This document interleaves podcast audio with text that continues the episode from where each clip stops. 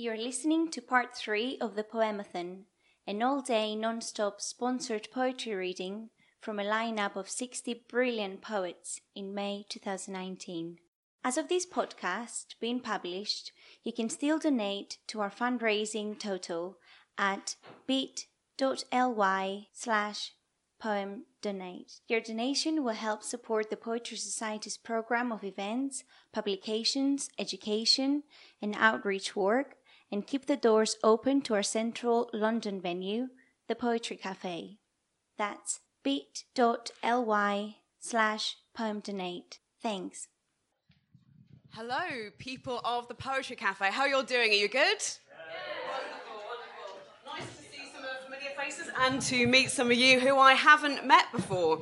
So, I am going to be your host for the next hour of poetry here this afternoon at the Poemathon at the Poetry Cafe. Um, really, really looking forward to uh, this next section once we've managed the inflow and outflow of poets.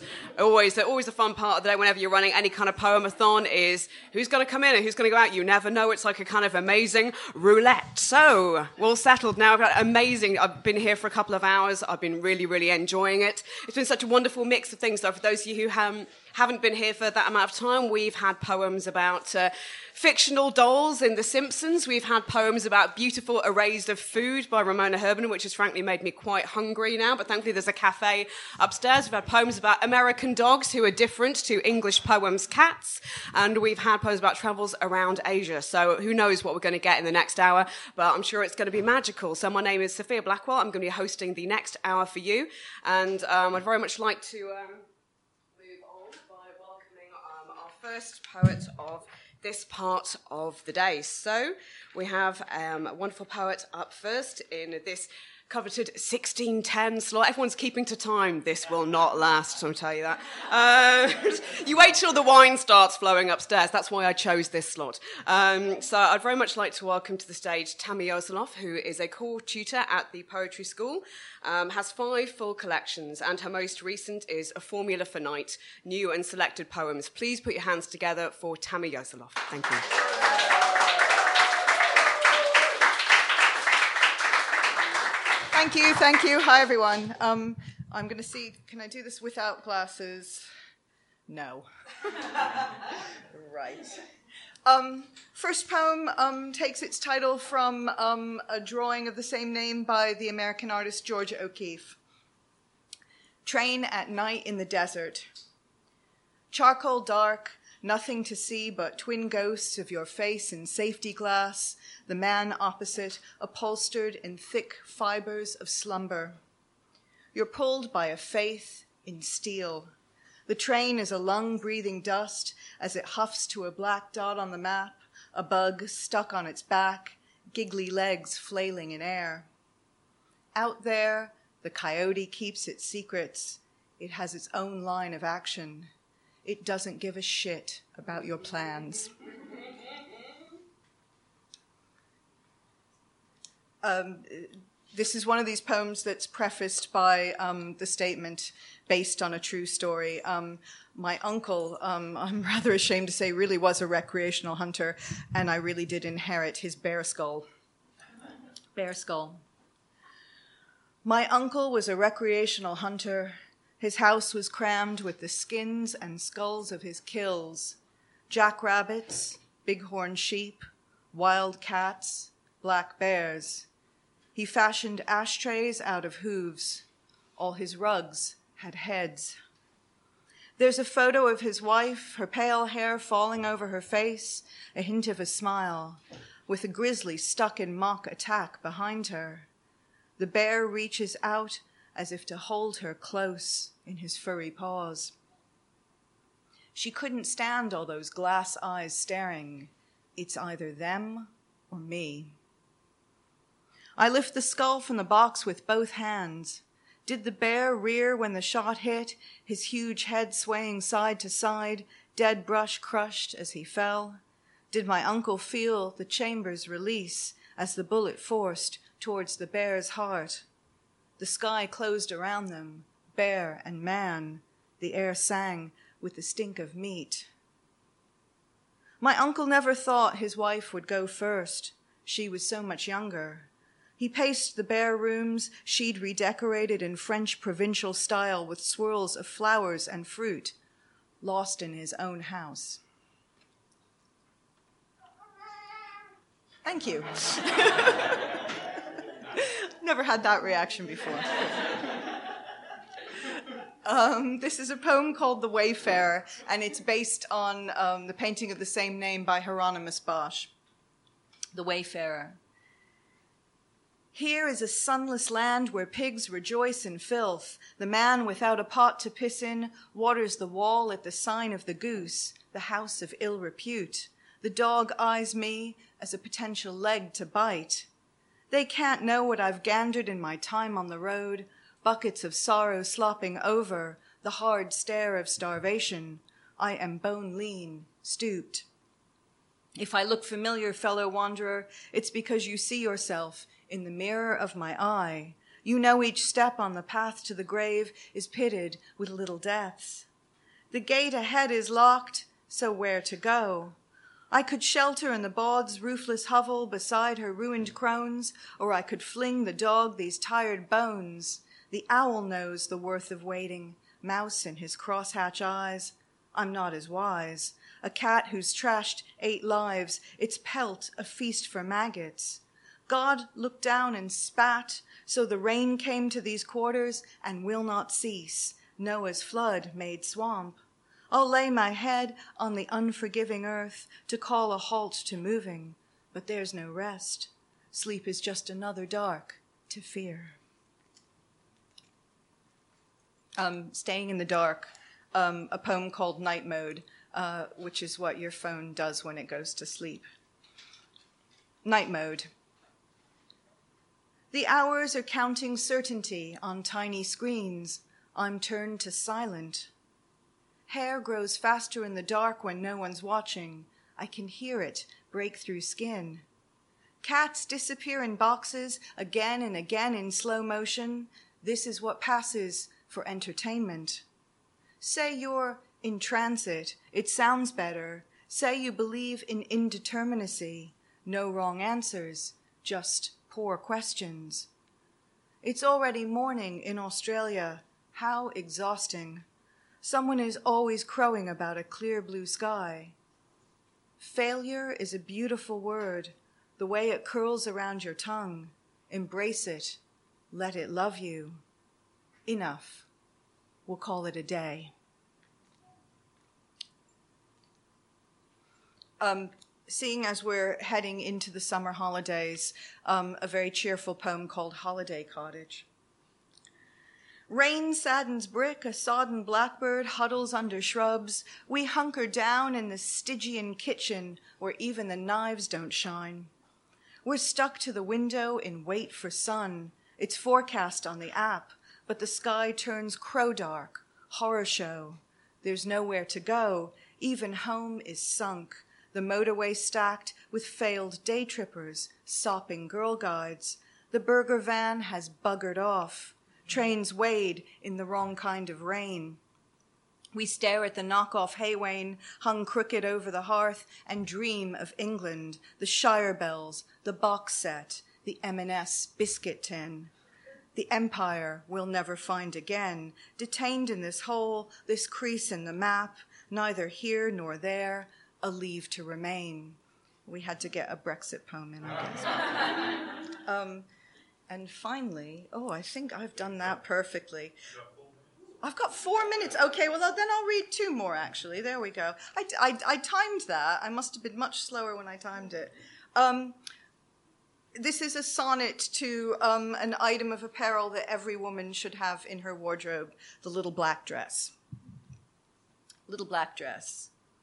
Too tight, sh- too short, it weathered nights on the lash with my broken spined plath, my Bacardi and Coke, a classic LBD from Bendel's or Saks, sole owner deceased, her closet dispatched to the charity shop, where we picked over Givenchy like vultures. My wardrobe belonged to the dead, list smoking in sharkskin, a boucle vest with leopard lapels that died for my sins, which were minor enough to dress for the part, Rachmaninoff oozing through speakers, the record skipping into dusk, and us, university girls with daddies and trusts, drunk and disorderly, dropping off bar stools one by one until the time arrives for widow's weeds and weeping veils, Ray-Bans, darkening the sun. Thank you. Uh, okay. Um, a poem called Snails.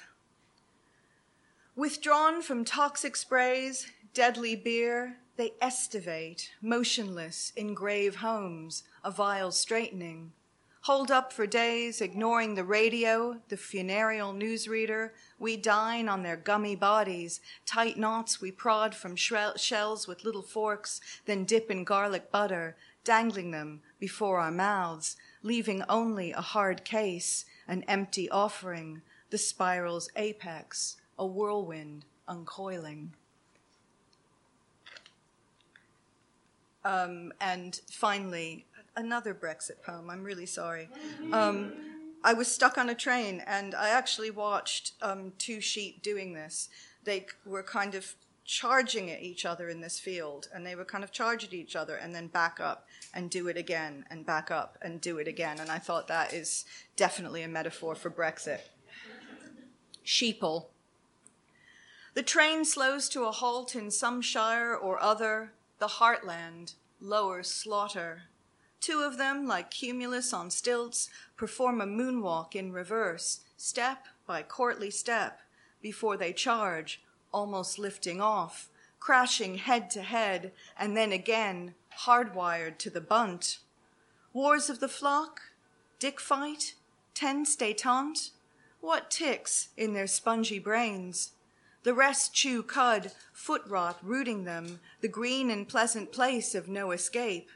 They ruminate in marshy gas while all the birds of Oxfordshire and Gloucestershire feast on their creep. Thanks.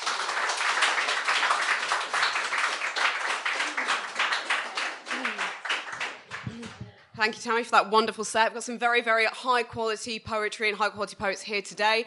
And uh, just a reminder that if you want to support the event, support the Poetry Society and the upkeep of the Poetry School, do donate. They have a very easy, frictionless iZettle type thing upstairs. All you have to do is wave your card at it, no excuses. You can't say you didn't bring out any cash with you because they've got that all sorted out. Are we ready for our next poet, people?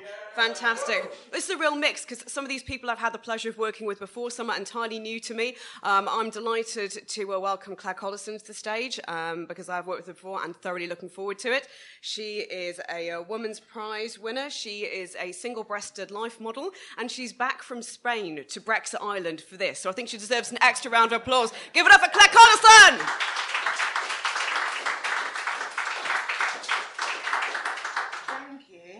Uh, look what I just won in the tombola.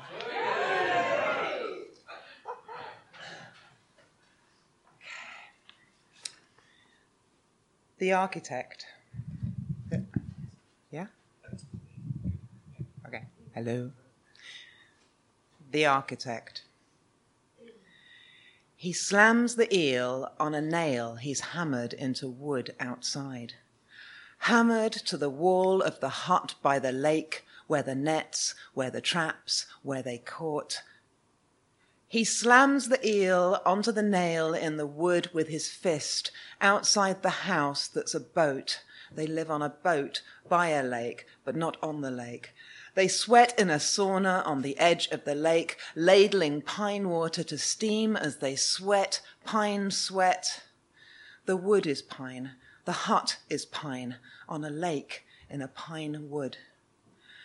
Inside, they carve bowl inside bowl inside bowl to a nest of curve and grain, to the smallest, so all they lose is a plug that fits a nightlight. Fire inside wood, inside, outside lake and wood, a jetty and a motorboat, plastic floats to mark the nets he used to trap the eel he will peel. He slams the eel on the nail, cuts an incision below the slit, wraps a collar of newspaper for purchase, tugs down like a bell ringer both hands, tears the silver black. The skin comes off in one.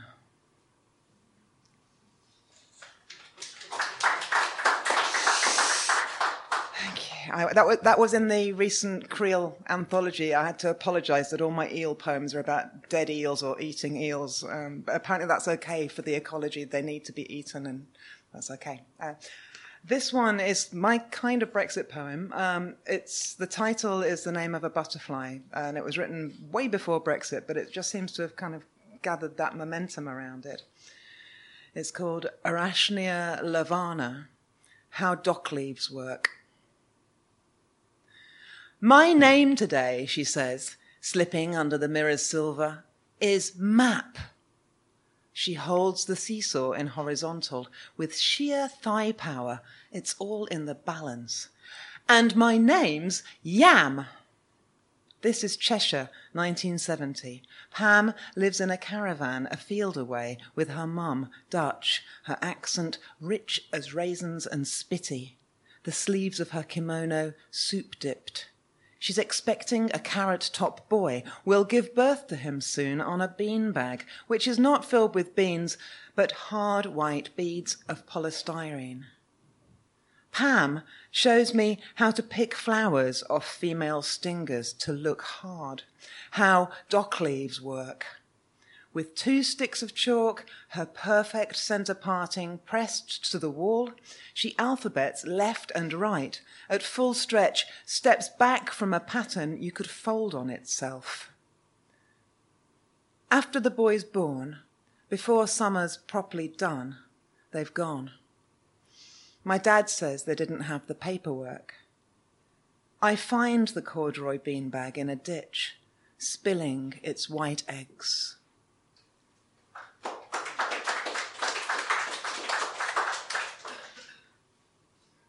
Ghost. When you told me how your freshly showered sister smelled of mozzarella, and that memory wasn't unpleasant, as you described it, I suppose a fresh, milky smell, and how you smelt it again, visiting a medium when, the, when you were the age of your now dead sister. And the medium said it was because she couldn't bear it, you overtaking her. And what a curious thing it is when the living age overtaking the dead, and all they can do is emanate their signature scent, white and creamy, floating in brine.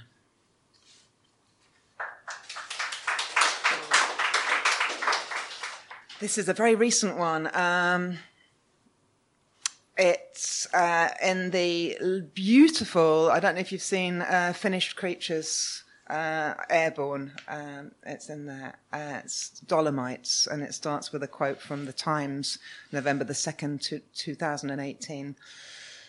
Especially hard hit were the spruce trees of the Paneveggio Park, beloved by Antonio Stradivari as the place to find wood for his stringed instruments. I almost blinded a cellist once in St. Martin in the Fields. He was performing the Bach suites from memory. Sunlight ricocheted from my pocket mirror, just missing his eye. When I dream I'm flying, it is modest and domestic. I take off from a chair, breaststroking over dining tables and kitchen work surfaces. Omniscience has always been cherry pickers the first five minutes of Citizen Kane. Drones give feeble God view, but we can't resist. How unevolved we are compared to flies or root hair. There are cellos in the trees. We wear paper hats and complain like squirrels, feeding our leftovers to the wolves. This one, um, don't ask me, but um, it is about um, imagining that Esther Williams, synchronized swimming, uh, was married to Noah. Um, so it's called Esther and the Ark.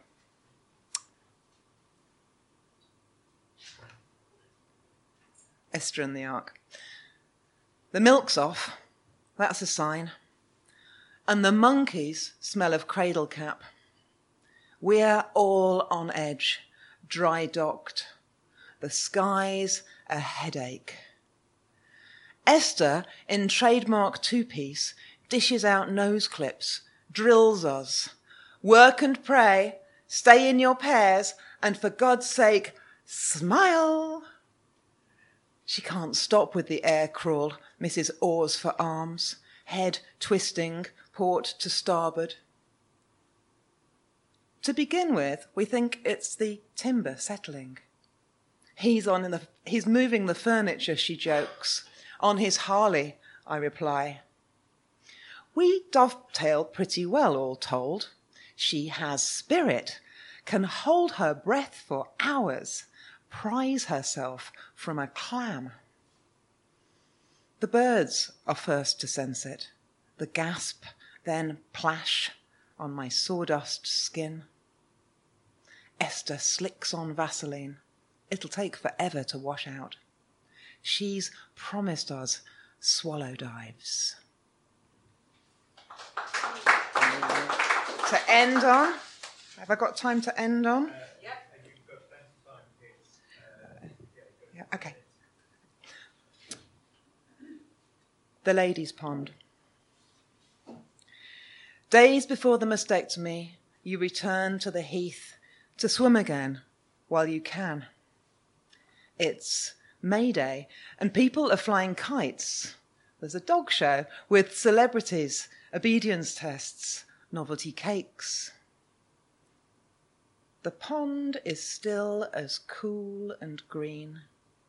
You drop down rungs this time, watching your limbs porcelain. Sunlight slips through the tree perimeter, mottling you and you remember when you dove from the board over and over, half your lifetime ago. It was dawn, and you were naked, very two breasted, very avant garde. The old woman was pond from neck down. When she ordered you into the water, you complied the way a child would. I'm not a prude, she told you later in the changing room, where now two girls half your age, glowing from their impromptu dip, blot themselves on leaves of pink Financial Times. I mean, look, she said, peeling off her swimsuit without fuss. You can't remember much about the scars beyond her attitude. Look, she said, dismissing them. The scars were old and she was old. And she was here and swimming. Pond from the neck down. Thank you.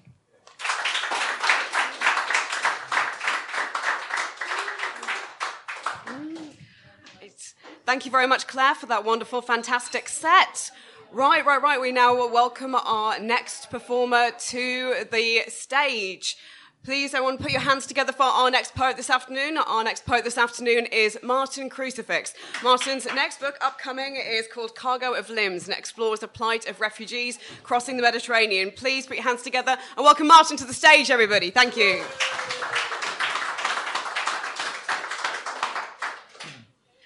Thank you very much. Isn't it just the way? I've been here 20 minutes and we've had about 17 Brexit poems already and you will be delighted to hear I'm going to give you a few more. Uh, these are poems that, in fact, have been written over the last five years or so, um, but I've come to see them uh, as connected with uh, the sheer hell that is going on around us as we speak. Um, I'll just read them without any uh, introduction once I get going. Um, this first one is called Invitation. Come talk with me. Come talk about difference, with its ambiguous double birth, its whelping of conflict and war, ubiquitous, so there seems nothing we might love it for but the might we have and the fear of its loss. Why make of it a god? Why so impressed by spite? How world's complexity makes us dread it more, makes us other everything and everyone we meet. Then talk with me.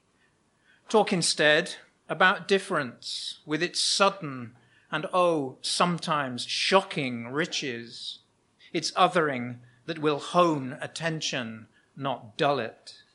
Tell me, what frightens you? Nothing but the might we have, the fear of its loss. Then will you follow, follow the like, click, like into world's variousness, these works and days, and will you rest more easy among mongrel forms, then come talk with me. Come talk, because tell me, when has this ever been news? When it comes to purity, there has never been too much noise.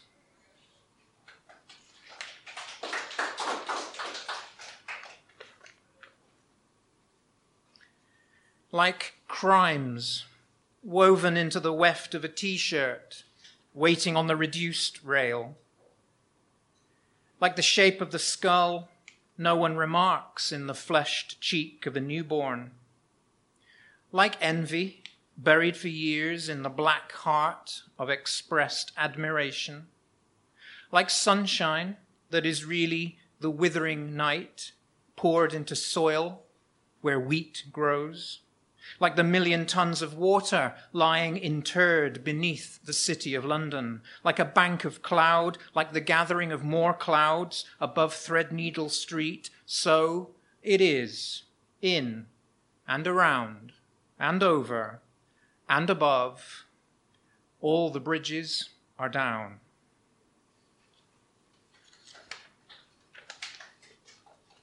Somebody said, Somebody said, somebody said, Roger McGough said, don't applaud after each poem because some of them will get jealous or something of that sort. this is in a, a, a cafe very near you, probably. Watch the child at her bright picture book, how she mutters, how she gazes into midair. Her several gestures are of several kinds. It's as if she does the different voices herself. While gazing up into midair, her mother, at her cooling latte, at her macchiato, at her cooling, skinny, medium cappuccino, at her Americano, her mother, at her frappuccino, rising to room temperature, her mother's ears securely wired with two scarlet buds, she gazes for minutes into the middle distance, hot red wires snaking into her lap. All the bridges are down.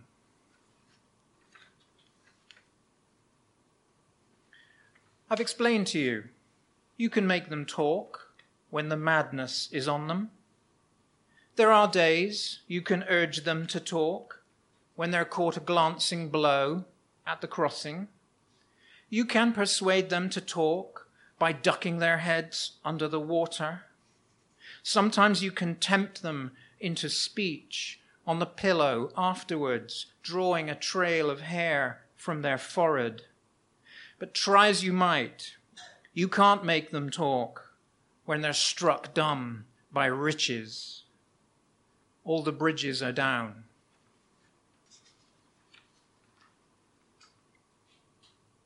How you order your flat white with care, or diesel with care, or cling film, or eat responsibly sourced seafood with care. Red meat or bottled carbonated water you dispose of in the bins provided with care. With care, what you have locked away, what you have stowed in the understairs cupboard, how you travel by land, sea, and air with care. Then insist on being used by the language with care, with care, discoursing with friends when touching friends and your extended family with care, your actions have a care, and your reactions with care, with a passionate care where possible, your politics, how you govern or set out to work or choose how and who you play with tomorrow. With care, I mean. Take care, not forgetting all the bridges are down.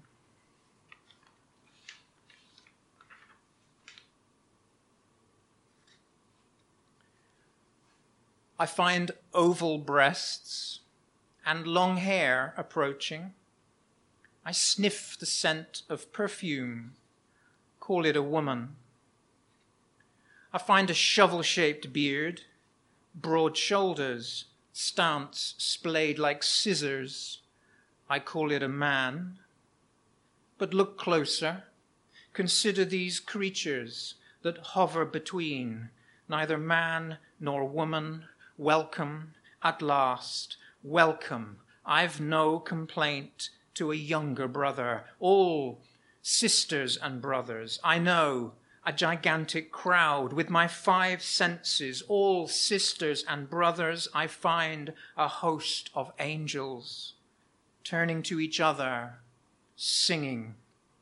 I see barbed wire on the perimeter, all the bridges down.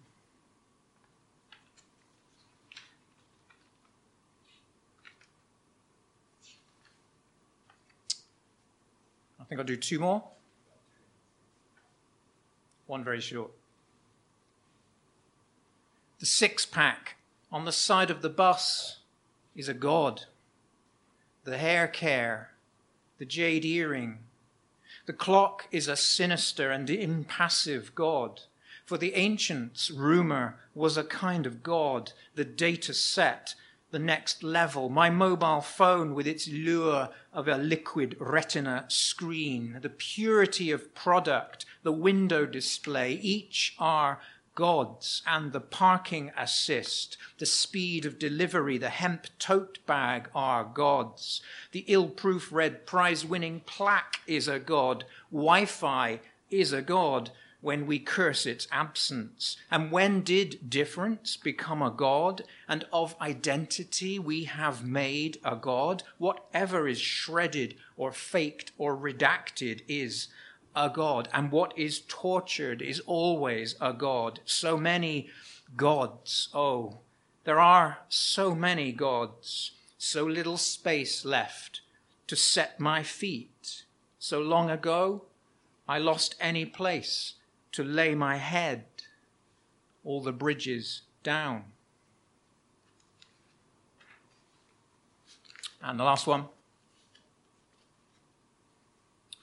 Oh, how I envy the warm right arm of your sunglasses, hooked into the plunging V neck of your shirt, reaching down between 10 years untouchable breasts all the bridges down. Thank you.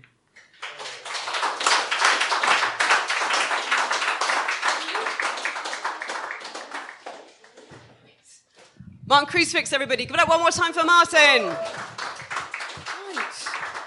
right, let's see who we've got next. Please, everyone, welcome to stage, Sophia Blackwell. Hey.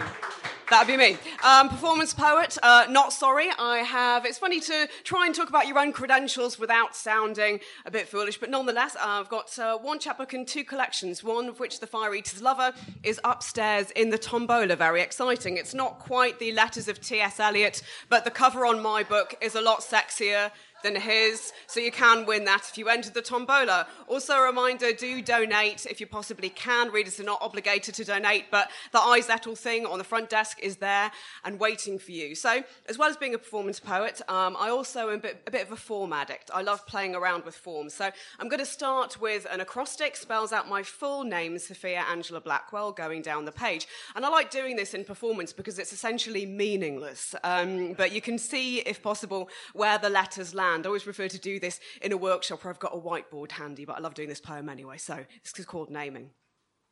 So here's the thing. My mother gave me wisdom over my cot in the absence of fairies, plucked me a weighty name that would make me hold my own, a queen's name that would pull me into high halls where clean boys flushed with Greek asked me politely if I knew its meaning.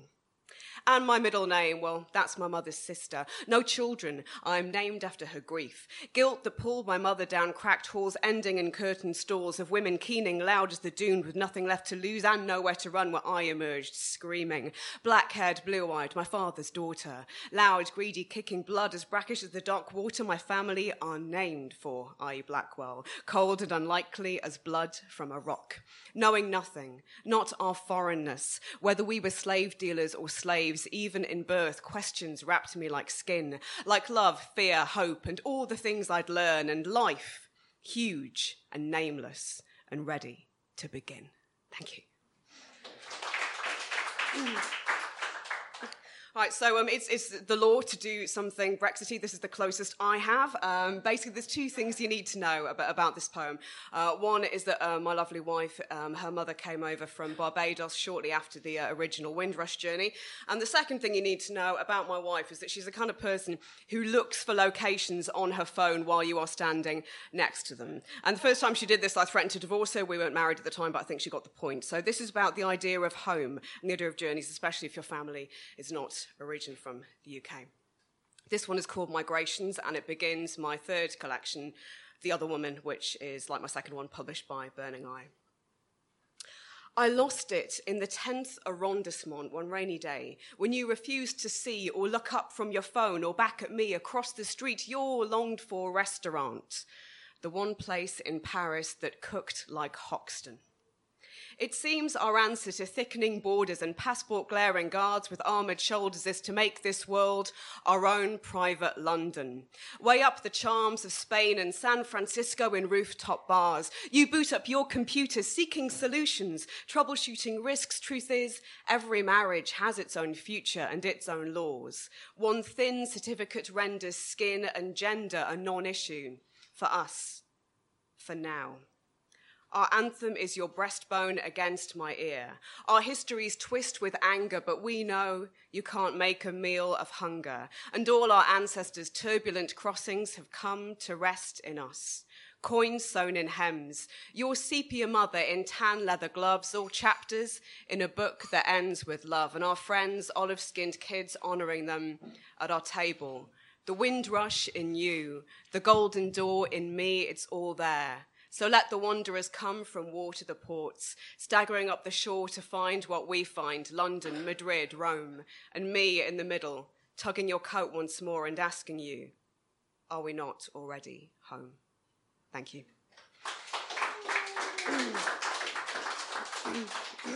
So the title of the new book is The Other Woman, and that means a lot of different things. So there's being the other woman in um, somebody else's relationship. There's the other woman that will occasionally show up in my relationship. There's the other woman in my marriage. I, my lovely wife, who's also on the cover of the new book. But this other woman that the title poem is based on is the people that my exes date after me.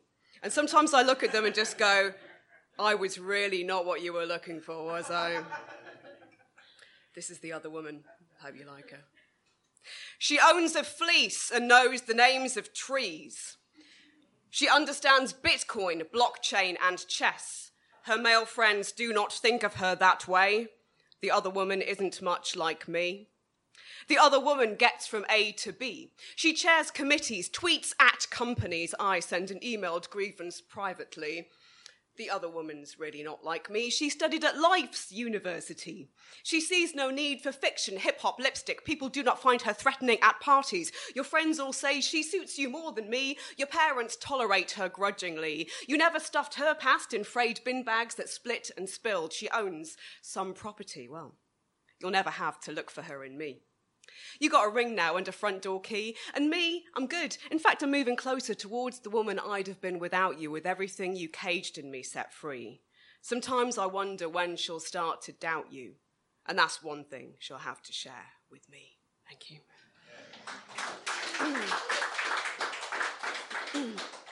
So uh, this next one is, is, is an earlier poem. Uh, it's like one of my favourites, and um, probably because it's short and therefore easy to memorise. Um, and essentially, this is for anybody whose ex communicates with them primarily through passive-aggressive subtweets.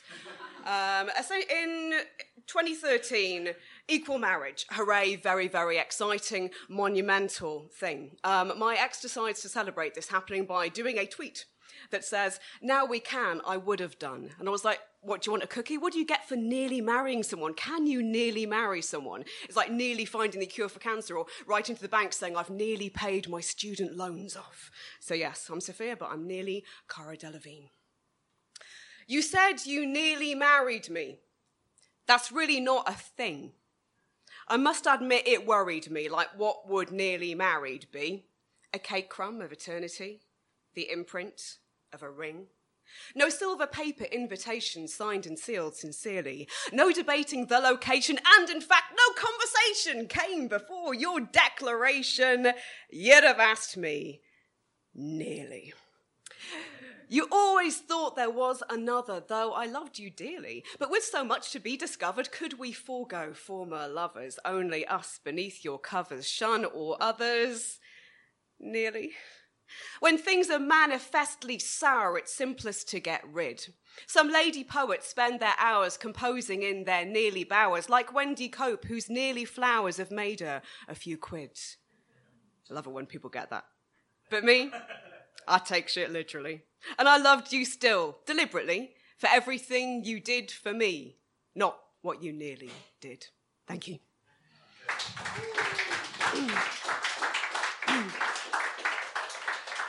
Paul, how am I doing for time? A Couple of minutes. Okay, I'm going to do two shortish ones before we motor on with the rest of the set. This is your reminder. Give us cash. Um, so this one I'm going to do. This is a, a, there's a couple of slightly more literary ones which I'll try and squeeze in here, just so you know that I don't spend my life in nightclubs shouting at people. Perish the thought. So these are some slightly more bookish ones here. Um, this first one I'm going to do is about my granddad. Um, and he had a vascular dementia.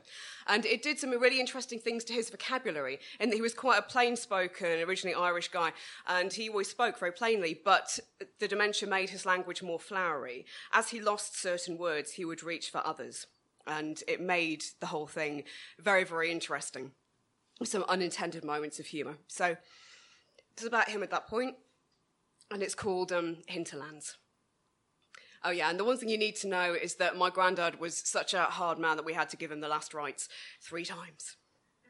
The afternoon my granddad was anointed, calls were made and trains pulled out of stations. His sins, had he committed them, were voided, forgotten by a God whose gentle absence seemed at least consistent.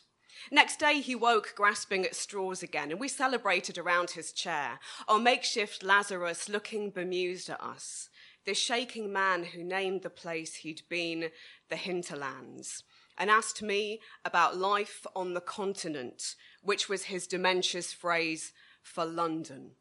As though I was a glamorous wartime traveller with leather gloves and fragile documents typed in brown ink.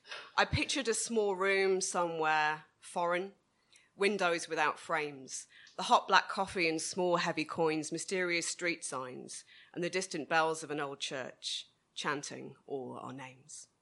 Thank you. so, before I move on back into my role as a compare and introduce the next poet. Uh, one short one to finish with. This is the sum total of all of the wisdom that I've picked up in my 30 something years on this earth. It's very short. And uh, to demonstrate how important it is, I will begin the poem doing the Tory power stance. This is called How You Learn. Choose the second cheapest booze, it's probably less rough. Lipstick that's not red is not working hard enough. Add a little water when your onions start to burn. You know, you think of her when you do that, but this is how you learn. Dress codes in the Middle East, the Arabic for book. Eyes or lips, not both, though you like a bolder look. Anything can shift and change, anything can turn. Never date a mama's boy. This is how you learn. Try not to act too try hard while eating somewhere glam. Tap water, please. The wine is fine. You think you'll have the lamb. When you're making coffee, see at the bottom of the urn. You know, a man I hated taught me that. But this is how you learn. Rinse your hair in icy water. You are not a dancer. God is in the house, but she doesn't always answer. Keep on moving forward when you know you can't return. This journey is the only one, and this is how you learn. Thank you. Right. Thank you very much. Do we have Claudine Toutoungi in the house? Is Claudine here? Yes. Fantastic. I was hide, hiding over there behind Heather. Fantastic. Please.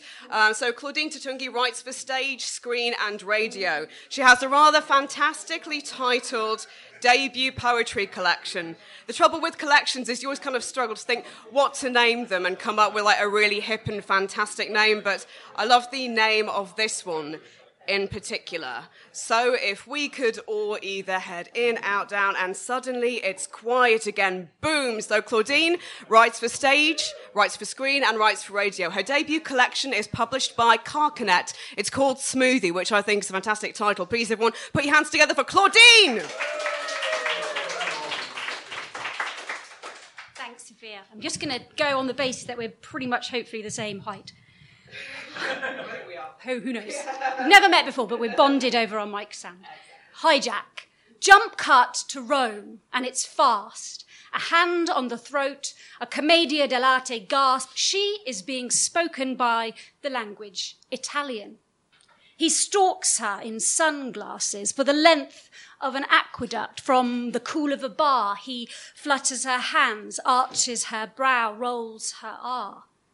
On the Spanish steps, a fleeting touch, the ghost of a laugh. She spins round, but her English full stops are gone. And the way we say dog eat dog won't come. And back at the flat, familiar phrases and tenses are packing for home. The language Italian pours forth her sorrow, then stills her in close up. She looks stricken, but only as Loren or Lollobrigida does stricken, wildly accusing the world with dolorous shoulders and eyes. Later, a candle between them cuts through the dark. He calls her Carina. She only smiles. Lupo mangia lupo. His voice is a ruin. As he traces her cheekbone, she sighs. I'm going to go straight into what that had a bit of Italian in for those of you who were on your sort of uh, observant. Uh, so I'm going to put one in now with a tiny smattering of French. Not a lot, just a little bit. This is not a fad.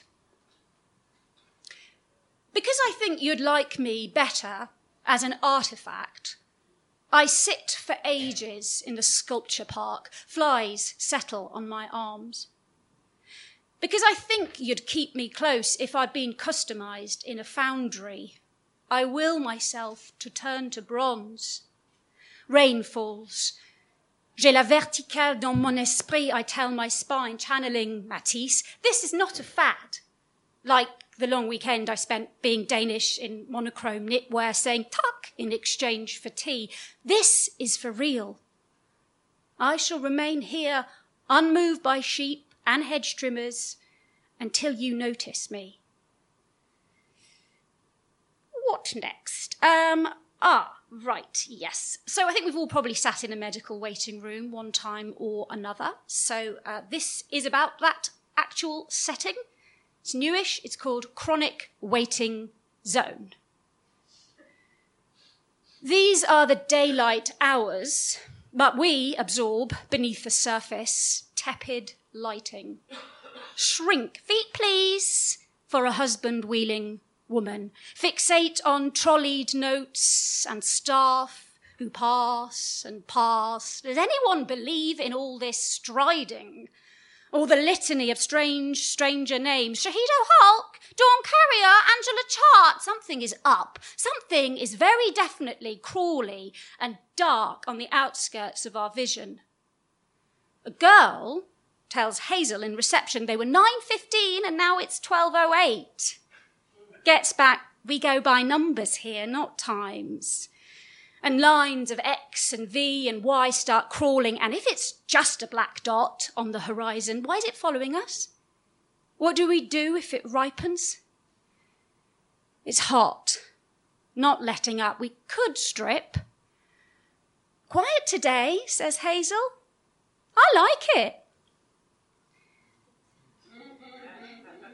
Um, this just in. we strongly advise getting out of the house and talking to real people.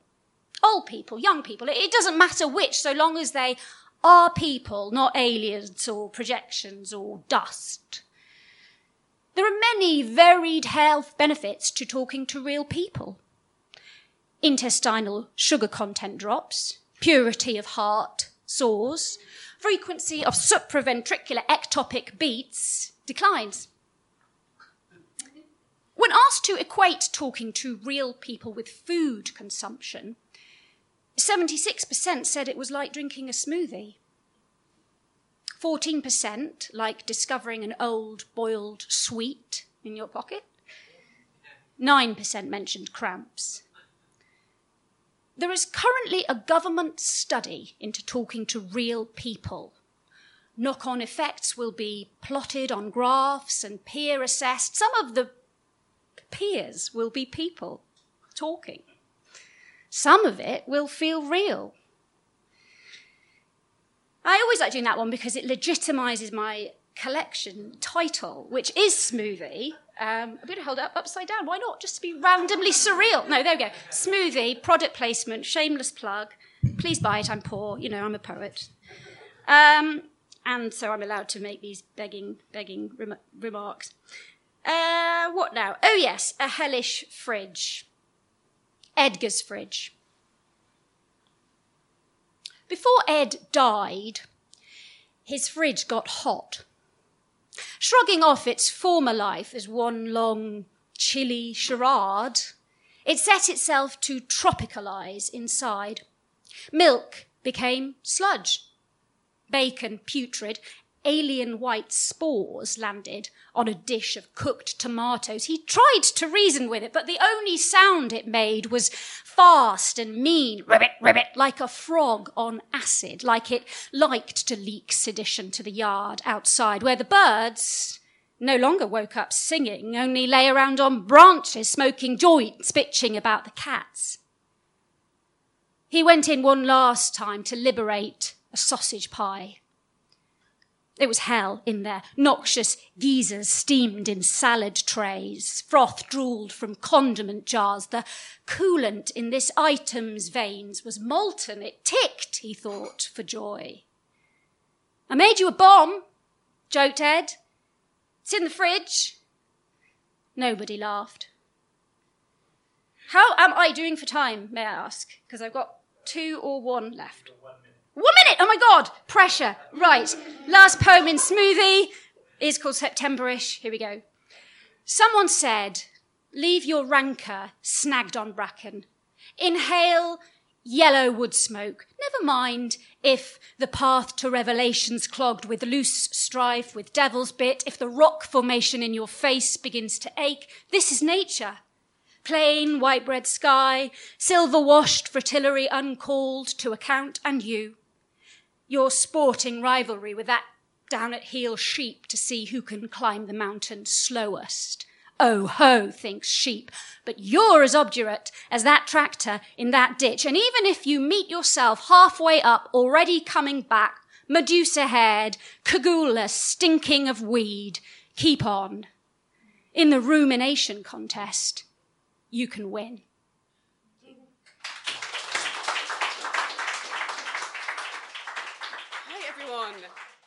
We're giving up one more time for the beautiful set from the beautiful Claudine. Fantastic stuff. Buy the book, looks fab. You are listening to part three of the Poemathon, an all day, non stop sponsored poetry reading from a lineup of 60 brilliant poets in May 2019. As of this podcast being published, you can still donate to our fundraising total at bit.ly forward slash poem donate. Your donation will help support the Poetry Society's programme of events, publications, education, and outreach work, and keep the doors open to our central London venue, the Poetry Cafe.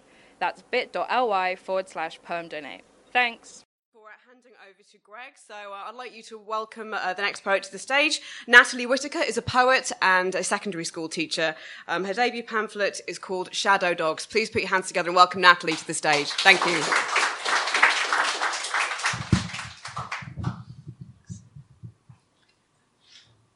Stay. A dog's shadow crosses the park. Let loose off its black lead, it sniffs and is sole eyewitness to empty booze bottles tangled in nettles, the necromancy and parliament of the previous evening, where we exercised our shadow dogs on the slopes up to the smashed glass hothouse, fearing their size in the heartthrob dusk, their stilt legs stretched and monstrous as the sun sat obediently down. Um, thank you. Uh, so this next poem um, is called 96 because uh, it's set on the 96 bus route, uh, which runs between Woolwich and Bluewater Shopping Centre, if any of you are interested, where I used to work. 96. A chicken box ricochets down the aisle, hot and tasty, just the way you like it. Tonight, the pigeon ship town washes by, under a cold and tasteless sky, this place where we've wasted our lives like two spiders circling a sink. And the plastic seats swing through the streets, and the stop button shrieks at you to stop. But the silver trace of everyone's day has fogged the top deck windows, and you dare to wipe your name in that breath that sensed a hundred rain bedazzled hoods knowing that the cost of those letters in condensation, your wet syllables ghosting sodium light, is the use of all of those strangers' breaths. Um, so, everyone reading here today was um, asked to donate a line to do with outer space or the moon. Um, and this is the poem that I gifted a line from Deep Field. A moth's wing stammered in the air vents. I unzipped on one side of the bell tent. Tea lights spent their carbon in a lantern that panicked stars onto the canvas. Outside, deep field, you pointed at a moon so real your finger came back dusty. We stared like telescopes at our past that dark spot encrusted with galaxies. Um, so, this is another poem set on a bus. Um, it's called The Night Someone Threw a Brick. The night someone threw a brick through the windscreen of the bus, all eight feet of glass burst at once like a spit bubble Shivers whispered down the aisle, sparkled on the front seats, and in the silence that followed, I checked I was alive. The bus exhaling hot exhaust, I was still alive. Three rows from the front, I was still alive. On Dartford Hill, did I want to be alive? And what is this life? if not a brick, through the windscreen of every day. I wanted to be the brick and the glass, slivers so precious they should be picked from the plastic floor with white gloves, under LED strip lights, those ugly stars. But splinters of me would remain, even after the repair shop, the depot, even weeks later the bus back in service, I'd be there, being ground down under buggy wheels that squill like pigs, my crushed silver reflected in a convex mirror. So, a bit more cheerful, hopefully. uh, this one's called Boat Party. The Thames is electric and the evening drunken, the lighting rig spinning pink and green out onto the river, every highlight on the water like a fag butt briefly sparkling, then trod on, every ashy constellation lost in others. Below decks, it's hip hop versus R&B, and I think hip hop is winning just. We pass under Hungerford Bridge and for a few seconds worry that people will gob on our heads and in our pints, but then in the space above a paddle steamer moored on the embankment, the Houses of Parliament put their hands in the air, raise gun fingers to the sky, and some guy gives the finger to the building in general and shouts, fuck those pricks, and we all laugh and repeat, fuck those pricks, but I'm sure everyone is thinking of a different individualized prick or set of pricks. We chug on into a sex on the beach coloured sunset, and the moon is raw like a spot of flesh under peeled sunburn, and inside the crowd hammers on the low gilt ceiling as a track drops, and later there'll be ringing in ears, and later there'll be strobes like lightning. Um, so I'm just going to read two more. Oh. Okay, I'll read three more then. All right, I'll read three more. The ring necked parakeets of southeast London are screaming and green. In their hundreds, they lift from fired up trees and flee over luminous joggers, rained lurchers, a lake, into a highlighter pink sky as beyond park gates, rude boys rev their snarling engines. And if night starts anywhere, it's here. The earth leeching light from the sky as the sun's dusty projector bulb dies. We splash through dark that pulls on paths and run from the evening that roosts, silencing the suburbs.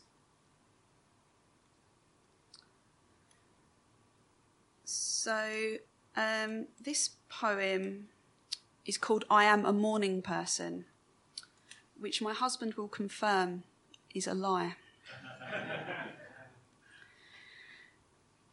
I am a morning person, but only when that morning brings two blue bottles droning like tiny chainsaws to the shower, bouncing off black tiles like electrocuted prunes, and only when that morning commences with me whipping one blue bottle to death with a white towel, then washing its body down the drain, and continues with me leaving the other fly alive for just an hour and writing, I want a baby onto a single sheet of loo roll, I don't want a baby on another, then watching from the doorway to know which the doomed but living fly lands on and makes true. Okay, um, this one's called Not Again. Thank you very much for listening. When I came home that night, you were raving to the shipping forecast in the kitchen, moving with the grace of a broken puppet and wearing the hair of the dog, his brown fur. I said, You bring me peace like an earthquake. You turned on the smashed up tiles and said, Watch what happens when one person screams at night, then screamed at the night. The whole city screamed back, echoes smacking around cars and lampposts. Only the shaved dog stayed silent. I knew in the morning the sparrows would drop eggshells like our thoughts, all snappish and empty, and somewhere a fox was gargling acid and fish ponds reflected the obvious stars.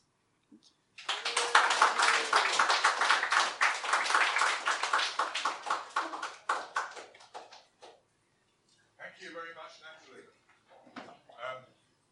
Um, for those who weren't here at half past one this afternoon, I think that's almost all of you. Uh, my name's Greg Freeman. Uh, quite a different audience we've got now than we had then, uh, quite a bigger one.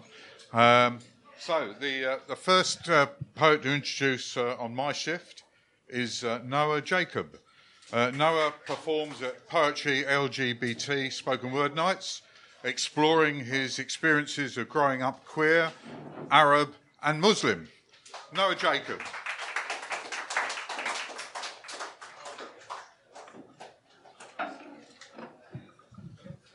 Hello. Hello, hello, hello. Okay. Um,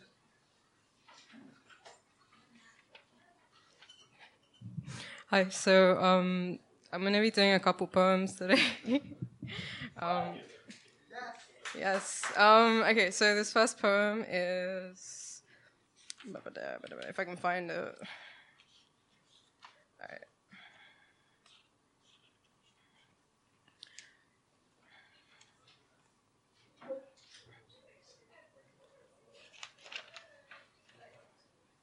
Actually, you know what? Um, okay, this first poem is about. Um, so I grew up in Ladbroke Grove, um, down the road from Grenfell Tower, and this is about. This is a letter to someone I knew who died in the fire. hey, the day you left, our whole neighborhood was swallowed in upstrokes, in endless graying jaws of smoke. People cried on the news. You didn't get confirmed as dead for weeks. We didn't bury you for a year. Hey. Ladbroke Grove became a splash zone for widows' tears that day. I told everyone I knew your name for weeks, and their response was temporary.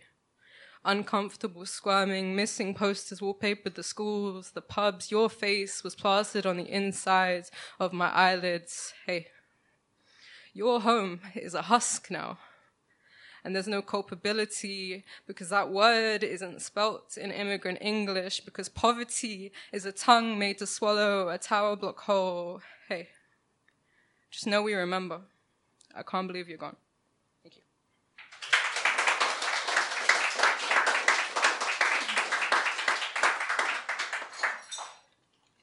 Um, okay, so the second poem is about being trans and being Muslim and how much it sucks. Okay, um, so they ask me why I still call myself my mother's daughter if I'm a man now. I think about the years I spent denying myself privilege. You're smiling at me, it's making me nervous. I'm sorry. Sorry. They ask me why I still call myself my mother's daughter if I'm a man now. I think about the years I spent denying myself the privilege of remembering I was once her beautiful baby girl before I was here. The first day I left home without hijab, I felt my scalp on fire. A twisted halo, custom made piece for androgynous sinners. I still pray covered. They didn't let me into the mosque. They didn't let me into the women's section of the mosque, and I cried in the car on the way home, like they'd shut the borders of the homeland I grew up in, and now I'm half caste. So, beardless man boy, why are you crying? Why are you hurting? Isn't this what you wanted? Isn't manhood sweet and ripe and everything you wanted? Thank you.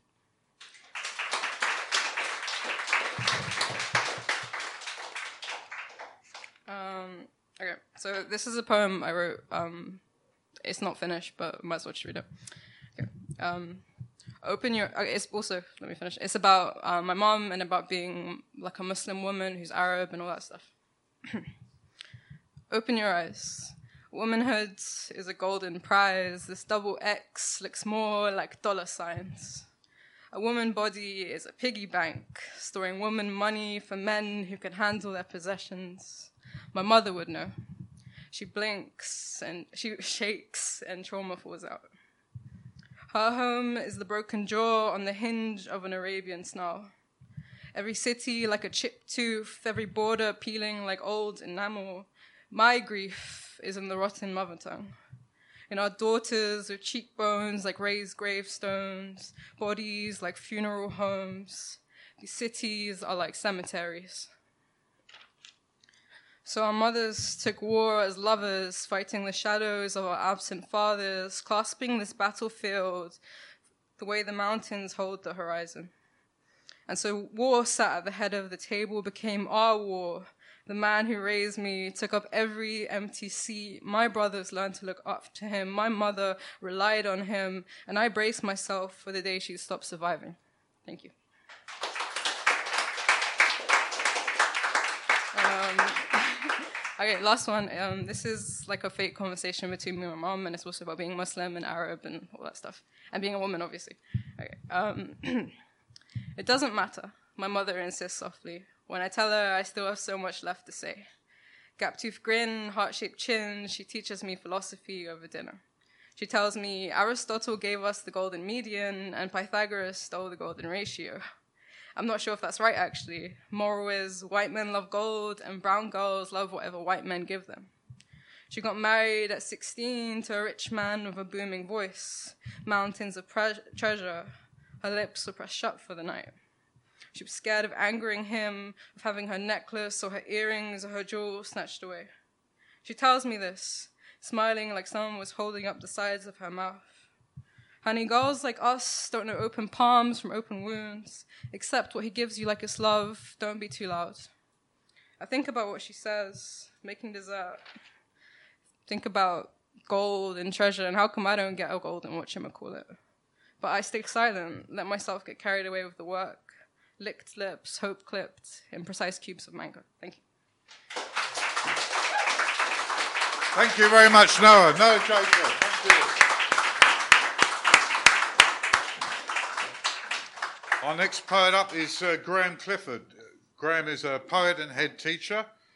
His latest collection is called Well and it's published by Against the Grain. Graham Clifford. Thank you very much. Um, so I'm just going to read a few poems from this collection, which was published by the Blacklight Engine Room, who, who based like in here. Sure, sorry. Oh, okay, sure. Um, thank you. Um, so, first collection, one of my collections from um, a small press up in Middlesbrough, Blacklight Engine Room. Follow them; they're fantastic. Um, obviously, they only chose me, didn't they?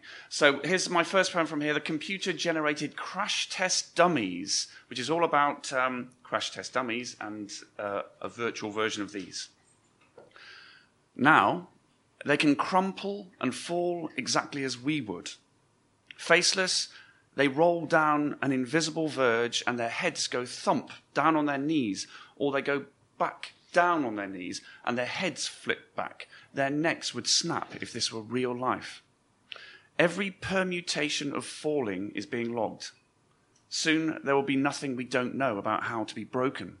Now we are dropping couples to see if they end intertwined. One rests on another's head.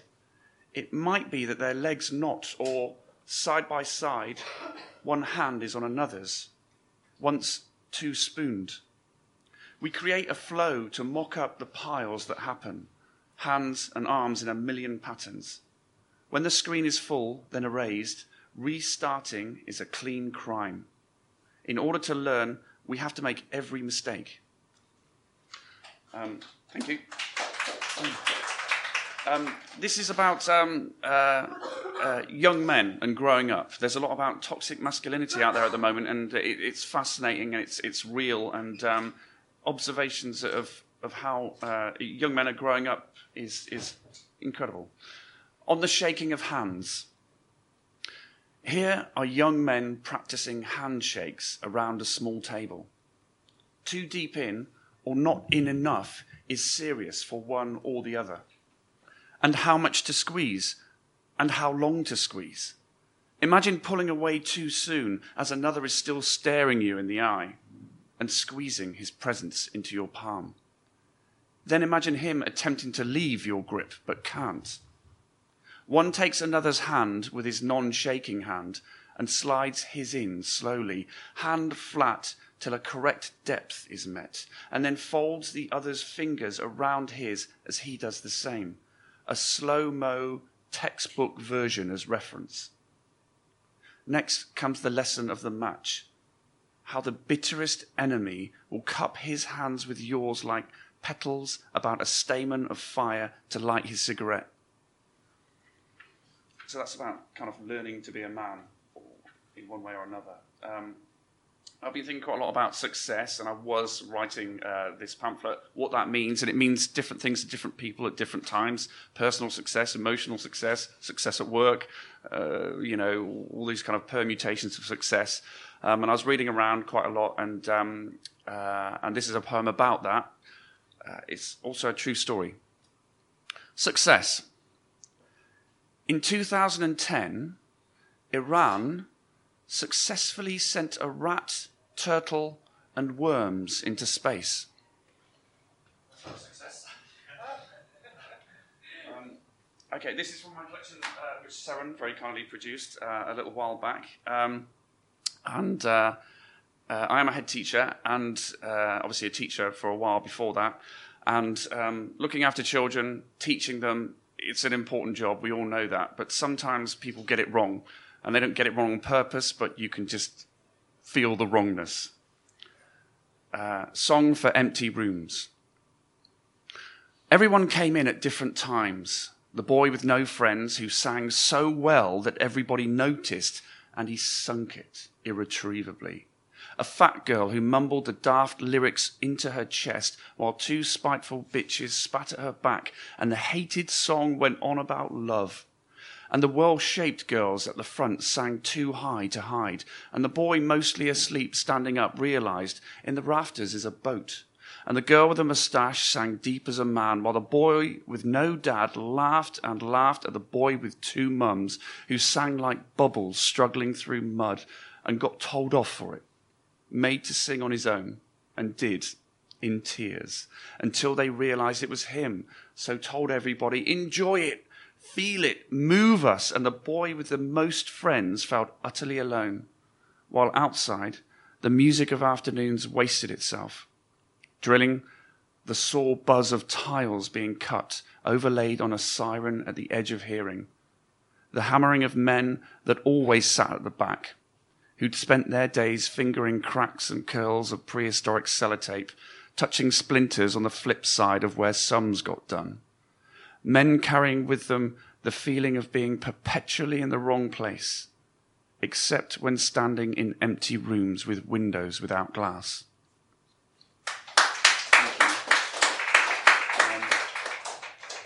Uh, this is a poem uh, which happens to be a sonnet, which is pure accident. Uh, I wrote a while ago. Again, it's about it's about growing up, um, and it's uh, about puberty, in way, uh, and other things.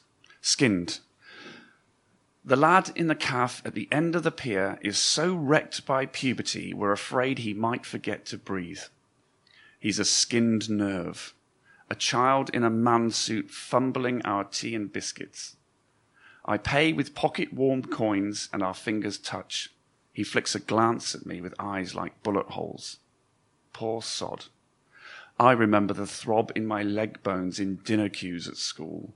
How, elongating on the sofa, I begged mum to knead my calves.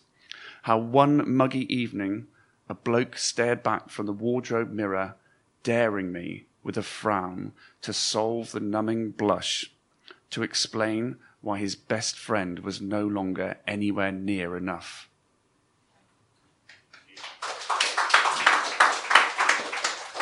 Just a few from uh, this collection um, from Against the Grain. Brilliant um, press. Look them up. They're, they're, they're wonderful. They're, they're, producing some great stuff. Um, very, very happy that they published this for me. Um, well, um, this first poem, uh, we had a reader earlier with some Italian and some French going on. I always have been really impressed by that. I think, blimey, if you can put some foreign language in your poems, then you're really you're really doing something. So uh, I had a go as well. I've got some French in here. So apologies for my D A level uh, attempts at this, but this is about Resusci Annie, who you may know is the doll that we resuscitate when you're when you're training to um, give the kiss of life. And the story around Resusci Annie is that um, the face is based on someone who committed suicide in France about over 100 years ago. She threw herself off uh, one of the bridges into the Seine, uh, was brought out, and um, she was so beautiful, and her image went around everywhere. People became fascinated by who this woman was. Um, and then her death mask was used as the first, as a doll, first of all, and then was used as this Resusci Anne doll. And so now, that face, when you look at it, you are seeing the woman who committed suicide all that time ago. Resusci Anne. I am simply the latest to come to you with my frantic efforts at restarting your heart. Adrenaline breath in through the lips that Baudelaire compared to La Joconde's. Everything burns internally when I Google you for images only. Everything since they fished you from the Seine by the Quai du Louvre, causing a hole in humanity. We couldn't cope with this loss. Countless corporations and attempts have been made on your likeness, Inconnue. Smiling and concentrated, black and white and in high def, in water, on land, scenarios and death masks, the rucksack of baby Annies you gave birth to, decapitated you, French kissed, a trunk. You goad us, implying you could still be reanimated if we keep thumping on your improved chest, more lifelike in its trademark death. Perhaps it is this handing on that is the saving, Anne. A toy maker and a doctor made you. Breathe. One, two, three. Um, yeah, okay, great. Um, so this is, uh, you know it's like when people talk about dreams, but this is a poem about a dream. It's nearly normal. It's called Nearly Normal Dream. There was nothing to my dream, except there were two of everything two double basses, two soups. When I had to leave you both again and open the doors, two brutal worlds rejected my double efforts. I woke up drenched by twice the sadness. Where my other heart was ached. Um, apart from uh, reading poems that I've got other languages kind of in, uh, which is very impressive. I also was always very impressed by poems with uh, references to art history and art. So here's my poem with some references in it. Um, although it's called, it, it, the attempt was to write a poem with nothing in it. It's called Poem with Nothing in It. I tried to write a poem devoid of everything no family, no hopes, no horror. They say it can't be done. I hold my breath so the train window won't mist and I can see the city blink in the dark without my reflection. A first empty line appears. It is see through, like an odd glass pipe from the garden of earthly delights. The next is lonely as Voyager. I write on. No history emerges, no influences or echoes. There is no one in the poem. I don't describe anything but stalk its corridors that go on like the hall that unfolds when two mirrors face each other. The absence of any point is remarkable. Um, um, just one last one, and um, uh, just to say that these are all for sale, and all money, if anyone would like to buy anything, goes directly to the Poetry Cafe. There's even limited edition vinyl here, which I don't see very often. It's a double B side. Only five pounds, um, nearly Christmas, uh, and that's got some poems from that pamphlet which I just read. Um, everything will go to Paul and the Poetry Cafe, not to Paul, to the Poetry Cafe. yes. Oh no, it's a big scam. Um, um, but uh, last poem, I'd like to sympathise and apologise to all poets previous and existing. Unfortunately, everyone, I've written the best poem ever written, and it, it can be backed up. There's the evidence; it's in there. Seren published it. It was also Faber put it in the anthology as well in 2015. So I've written the best poem ever written. So sorry, everyone. Here it is. The best poem ever written. I write a poem that is the best, massive, not just long, but huge intellectually. And although it is book length, reading is like free falling, each line greased with two genius thoughts. The poem makes me famous. I wander oxygen depleted nights down city streets and hear lines of my poem bartered between moist lovers. On the train, I peek over the top of a hardback book about me at a man in a suit nodding off and recognize the words he's mouthing in his swoon. All front pages, every day, showcase stanzas of my poem. Bombings and murders get tucked inside. The new novelist pays well to get my poem printed as an introduction. She knows her work makes no sense without it. Everyone I've ever known rings me to ask how I did it, and I say I don't know, and that's the truth. After a year, the fuss hasn't died away. I sit at my computer and hear next door turn the TV on. I put my ear to the wall. It's an actor and he's reading my poem. It's a good version. I've heard it before. He has a Shakespearean voice, doing justice to what the introducer called the best poem ever written. I listen to it all. I travel where the poem takes me, then get back in my chair and write a better one. Thank you. Thank you very much, Graham. Graham Clifford. Thank you. You are listening to part three of the Poemathon, an all day, non stop sponsored poetry reading from a lineup of 60 brilliant poets in May 2019.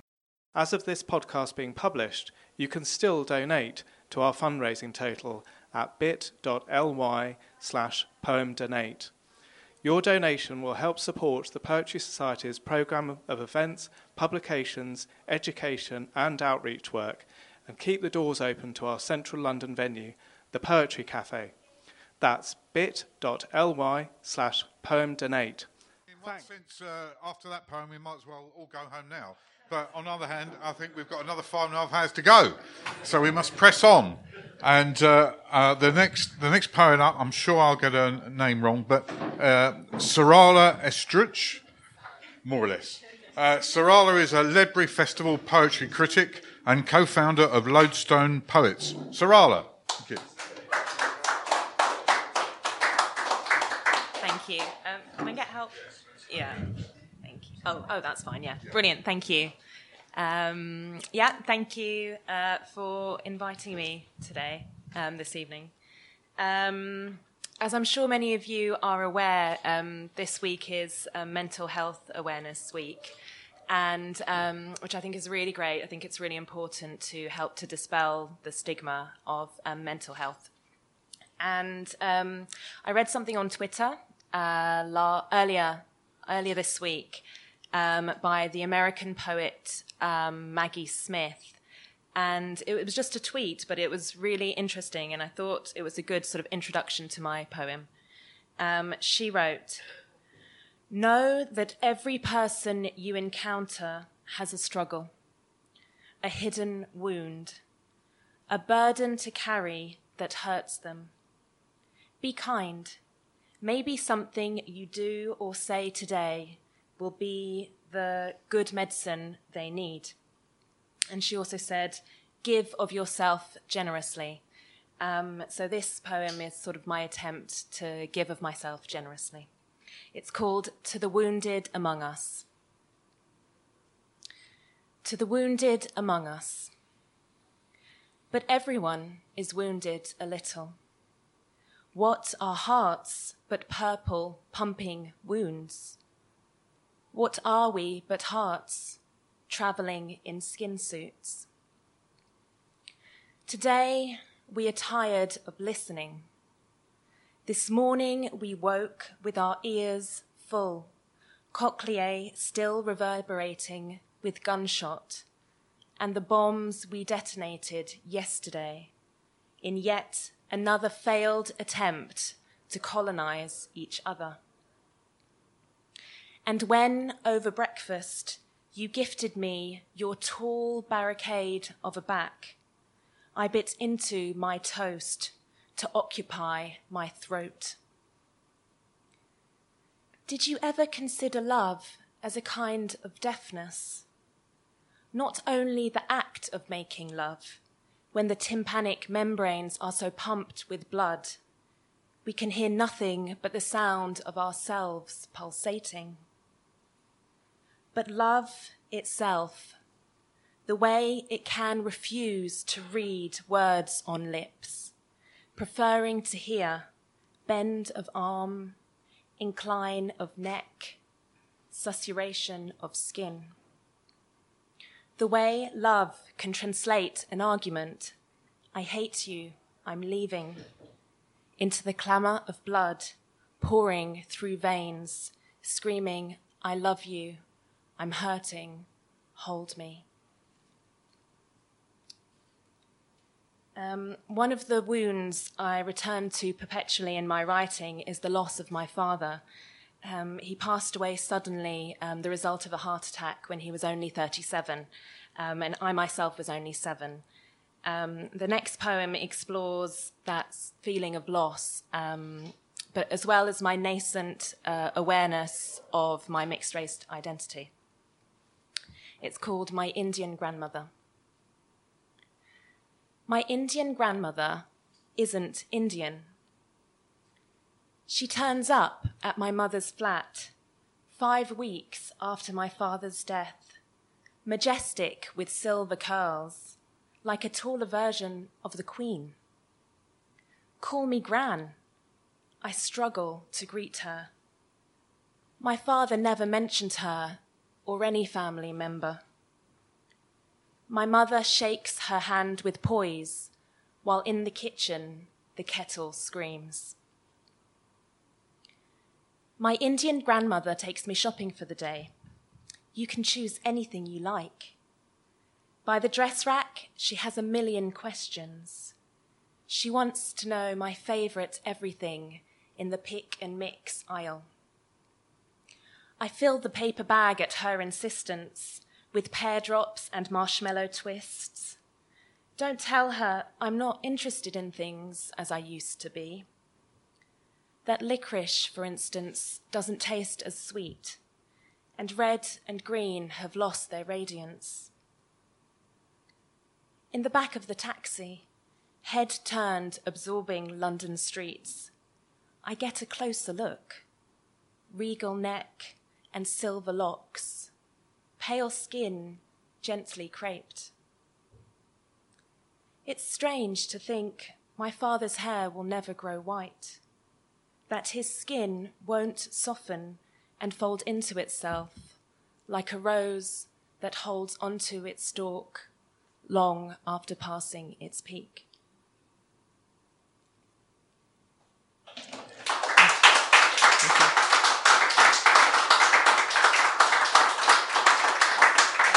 How am I doing? Um, I think I've got time for a final one. Um, four minutes, yeah, okay.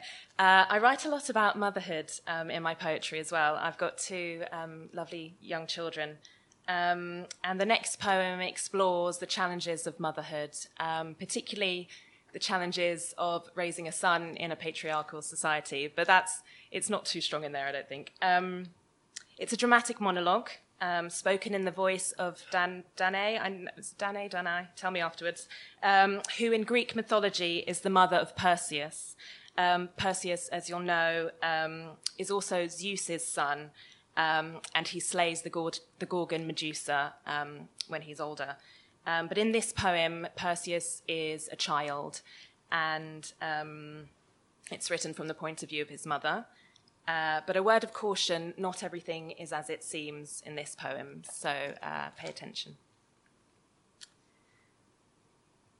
When I ask my six year old son to stop brandishing his stick on our ramble in the woods, and he brandishes it regardless, missing my head by an inch, I am horrified but not surprised and complacency saunters in on silver wings, saying, What's the use? He's already half man, half god, staking his place on Mount Olympus. Get used to it. The thought makes me erupt in hives, but I'd rather blister than simper. If destiny decrees he must in manhood meet Medusa, then by heaven, the best I can do as his mother is give him an education. This moment will do better than the next. So I halt my steps, stand in the light of a sudden clearing, lift my hand to untie the knot, feel the leaden weight drop, and let them down the forked scarlet tongues. Thank you. Thank you very much, Sarala. Thank you. Uh, the next poet is Geraldine Clarkson. She's published three poetry chapbooks, most recently number 25 with Shearsman, Shearsman Books. Uh, she's won many poetry competitions, including Ambit, Poetry London, Magma, and the Vere Prize. Geraldine Clarkson.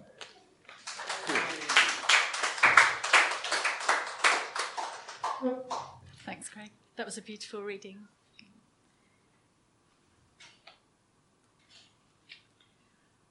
O cow of love.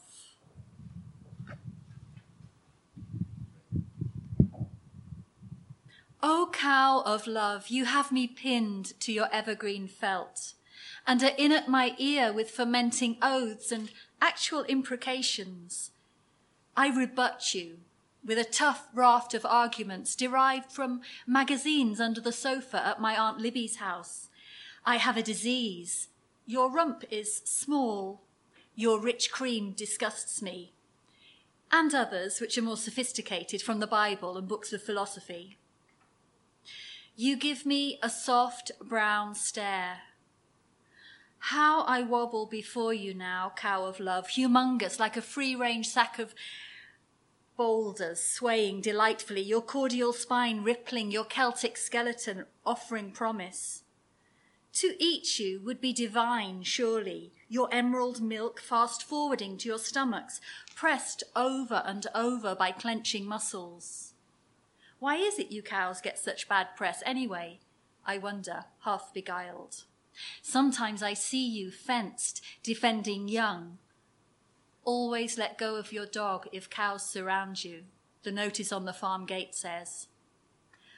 Or at the abattoir, steaming and hung prosaically on hooks, or on the plate with no relief except for some mocking green salad, staked out, defenceless. They say your flesh can stay unsullied in the gut for six months or more. Bowels fill with longing for sloping fields, a faraway sea. That poem was Love Cow, which I always associate with the Poetry Society because I was lucky enough to have it published in Poetry Review when Maurice Riordan was the editor. And then Mike Sims of the Poetry Society invited me to um, go behind the poem um, for a feature on the website. So I always associate it with the Poetry Society, and it's nice to read it um, in situ here. And uh, now the result of a summer spent watching reruns of Agatha Christie. Miss Marple loosens her bra, flicks dust and cottagey debris from the sill, and leans bare elbows through the lattice to catch a snatch of South Downs air. A line of sweat down her body's meridian prickles in response to the breeze. In the garden, rock lilies stand to attention, and a low dog rolls cock a hoop in oak shade. What path of peccadilloes led me here, she wonders. Beyond the hills, the sea's serrated line seems years away in the past, memories kept, pickled like winter fish. She fingers a refolded Dear Jane letter, always pressed to her person. Only today, her person seems the wrong size and shape, and there's a licking restlessness, an itch to shrug off armadillo shell and wriggle out from tiresome chasing after clues, lascivious panting at the door of others' misfortunes. The grandmother clock strikes 4.15. Miss Marple rehooks herself and chugs lavender talc between her breasts cold cuts, and piccalilli, as usual, for tea. Um, my next poem has the same title as a very high profile book which came out recently, though it has nothing to do with that. Um, lots of poets have Alice poems, Alice in Wonderland, and this is my Alice poem.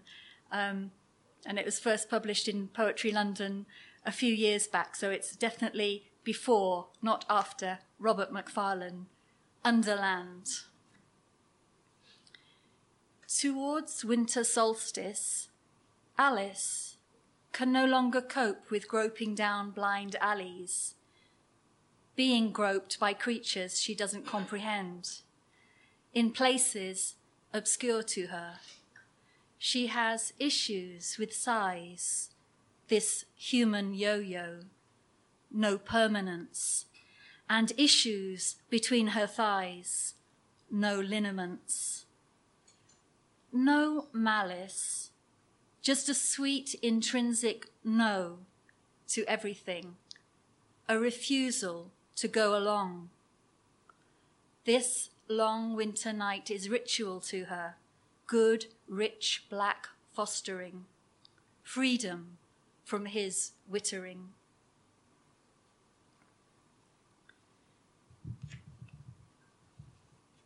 The Valley Press are bringing out an anthology of prose poetry uh, the end of this month or next month, and I'm very happy to have this poem included in it. My Mother, the Monsoon. I go out early to do her messages, to avoid her Brylcreemed exes who will dip in at the bookies, betting on snow for Christmas, rain for St. Swithin's Day and her brigade of lady friends who breakfast, who finger meaty garnets at their throats and linger over each other's wrinkles, ogling. The comedy of correctness. Back home, the house is full of ticks, of mad cousins making money, breaking culture with karate chops, gnawing on it with their eye teeth. Moderation is one over the top for the mother. Who is family for the old lady dwindling, circled by doctors and district nurses like the farmer's wife in her den? The beautiful and the stunned. I'm suddenly dumped into a whole year of mouldy Mondays, arcane and off the boil. Be still for the postman, lick his lovely thumb. Dumb lovely, plump with packages. If you are good, he will give you a neighbour's missive. It's not considered dishonest anymore, he says, and he has a dispensation, and is probably double jointed. This family is a becalmed army, idiot with sealed passion. Mother has climate change for a personality. I have become one of the drafts in a stately home, brocade curtained and visited nostalgically. Don't take me for lost. I have cleaned the carpet of every room with my rasping tongue, rinsed each with tears. Don't take me for the host. Be sick, she says, it's less risky, and you'd make a lovely corpse, chisel cheeked and modest. She reigns for half my life. And um, oh, plenty. I better read something different next. I was going to read my final one. Um, I'll read um, homily of Francis about whether we need to use words or write poetry at all. Preach amber, ambergris, preach sweet pea, purple sprouting bread Preach tourmaline and turquoise, radish. Preach moon sprawl, full cream silk, winds punch, yellow storm, pigeon, squirrel, monkfish, and lawn. Peach. Preach midnight blue, mackerel sky, pomegranate. Preach cherimoya and budgerigar, flaked gold harvest. Preach honey skin and peacock feather, vermilion, passion flower, lily. Preach orange fire and white heat, snow, ice, cacciatore, asparagus, broken crystal, only. Waterfall, drought, flounce of blossom, only use. banyan roots, crocodile, hummingbirds, only use words. Preach pepper, dance. Preach rocky coves, only use words if and prairies, parsnip bouillon, the violin. Only use words if you played in French. Only use words if you have to. And I'll dedicate my final poem, as I have done before, to the Poetry Society for all that they do for poets and poetry. You taught me a new way of singing, the words thick in my throat, like birds caroling, cat calls, badger jazz, and all manner of tunes squirreled away for the future. The lessons burnt in my gullet until I, in my turn, had taught them to others, and then two, three, seven of us were singing together and jamming, thrumming and humming, stipple tonguing in clots and gobs of sound, dribbling and sliding, colliding in chords and climbing, seven handed and knotted, bats cradled, treehouse, skirling with hymns. Us, busking in Basque arabesque, you bosky, you buzzing, you clopping in time. Thanks for listening. You are listening to part three of the Poemathon, an all day non stop sponsored poetry reading from a lineup of 60 brilliant poets in May 2019. As of this podcast being published, you can still donate to our fundraising total at bit.ly slash poemdonate. Your donation will help support the Poetry Society's programme of events, publications, education, and outreach work, and keep the doors open to our central London venue, the Poetry Cafe. That's bit.ly slash poemdonate. Thanks.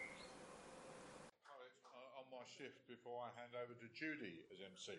But before that, I'd just like to say that uh, when I um, volunteered to be one of the compares today, I, I, I suddenly belatedly wanted to check with Paul, uh, who was doing the timekeeping, because that's a rather crucial and important job and quite an onerous one as well. I was very relieved to find out that Paul was going to be doing it from 12 o'clock today till 10 o'clock at night. I thought. So I think it's time we had a bit of a round of applause for Mr. Paul McGrain and all the hard work he's been doing all day. Thank you.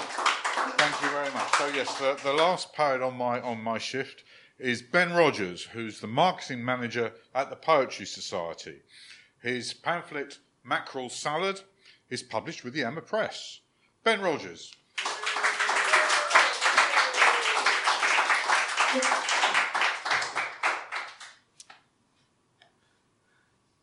Poor dog.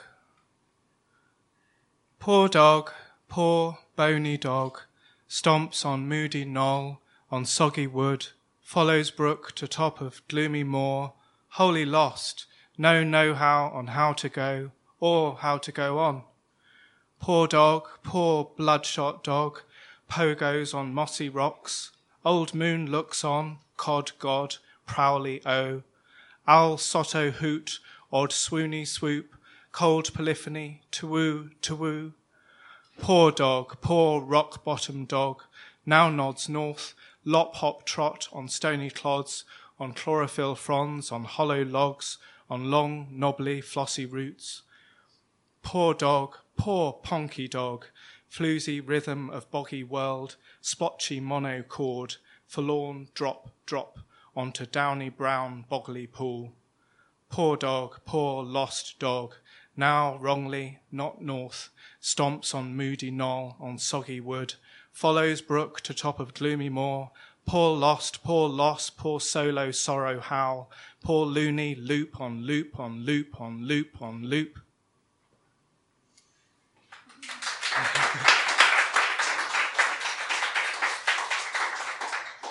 so that that uh, that was the poem that had a line from it, which is in the Moon Cento, which you can get upstairs if you weren't aware of that already.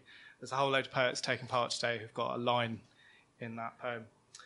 So I'm going to read another spacey poem now. It's called, uh, it's about meteor shower, Perseids.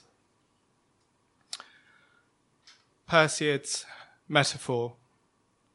The sense of power on confronting the horizon, bounding energy and boundarylessness, the sea endlessly repeating itself as though repetition is the only way anyone will listen, the sky dark and masked. Today, I was beset by a succession of phone calls by people who were dissatisfied with the system that they perceived me to be running. I said to them I wasn't in control of the system, which wound them up even more. Toss the coin. Sea means do it, sky means don't. If the sky is so helpless, why do you feel it is pulling your strings? If hope is a piece of string I should follow, and inspiration is a meteor shower I must not miss, how do I make sure I'm in the right place at the right time? Is there a timetable for me? Nothing on the internet relates specifically to me. I rang someone yesterday and railed at them for the system, and they said it wasn't a system they particularly understood either, which maddened me more. Aren't they supposed to be the authority on this? Where is a coin when you want one? I walk and walk and walk, looking for a patch of sky where there are no clouds. A meteor is a metaphor for metaphors.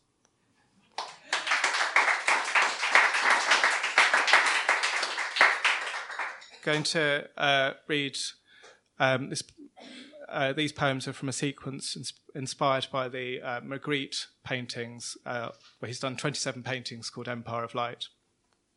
So I'm going to read uh, three of those. Unexpected darkness. We were leaving the house, and now the house has left. We were thinking about a labyrinth, and now we are in a labyrinth. We felt as though we were a distance from ourselves, and now we are further from ourselves. We were a black dot on the map, and now the whole map is the dot. We were outside in the rain, and now we don't know if we were really outside or in the rain. We were arm in arm, and now we have lost them. We were on the verge of night, and now we are in the valley of night. We were headed towards the exit, and now everywhere is the exit. Bright blue sky at night. I'd heard so much about terror. They said to me, You can never know terror until it comes and visits you. Terror has a thousand faces. Against a bright blue sky, they are raising flags for terror up and down the streets.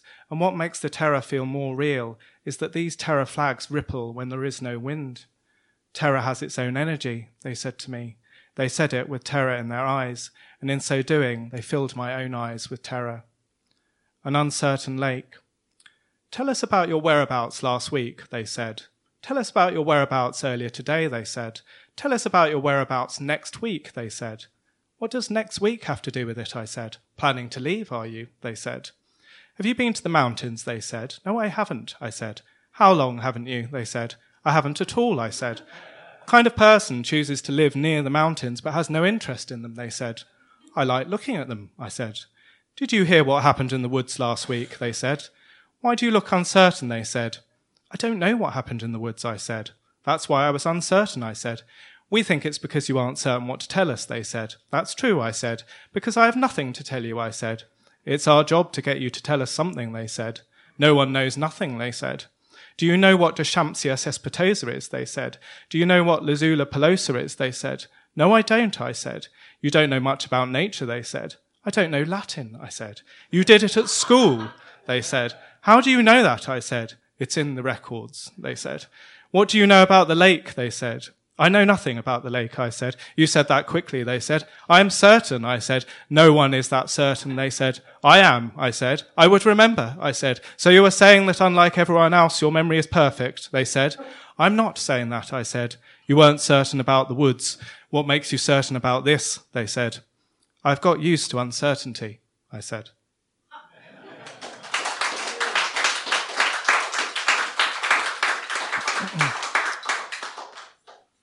Going to read. Um, hold on, where is it? Scrolling up and down. There it is. Augustine. I am standing in an impassive wood with an unfolded piece of card in my hand, which has a hand drawn map on it produced by the man who didn't say what he was called in the quaint house around two miles previously. He was having a breather from trying to sort through an old box of papers he'd found in one of the cupboards in the eaves. He had an expression, when opening the door, of someone who was hoping that the person on the other side would solve some long nagging problem for him, or plug a now possibly permanent absence. His words, pedestrian queries and observations, didn't reflect the look, though, and it made me think while I walked away from his house that there is probably in some language a word to describe how you don't want to describe something you want because you don't think you will ever get it. He had trouble drawing a straight line, though I suppose it's not easy here to walk one. The trees are evergreen, which means in the East they are considered lucky and reliable because they are constant, though it also means it is harder to make out the pencil on the map because of their greater occlusion of the now tiring sun. Over the stile nearby is a small grave for a dog called Augustine. I had the thought while looking at the piece of moss that was part obscuring the N and for that matter all possibility of an E, that there might be a word that describes with indescribable aptness the situation I am in, in a language I will never learn. It didn't say what breed of dog. I am now calling the wood a forest, and for a moment, while looking at the jumble of it all, had a sense of how it was all organized, each wink and crack of it. That sense has now evaporated. In a local paper I saw recently on a bus far from here, the number of people missing in that part of the country had gone down for the fourth year running, though I ruminated while stepping over a delta of roots that that's not necessarily to say that there are more people being found, just that it could be we are getting less good at counting the lost.